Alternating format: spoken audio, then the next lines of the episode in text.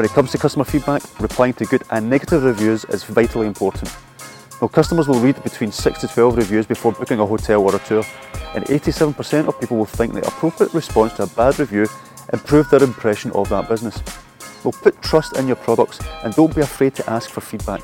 People will happily share their experiences with your company if they were satisfied, and if they weren't, well, at least you're aware and you can quickly make changes.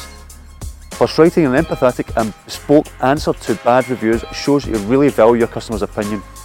And you know what they say, a fault confessed is half redressed.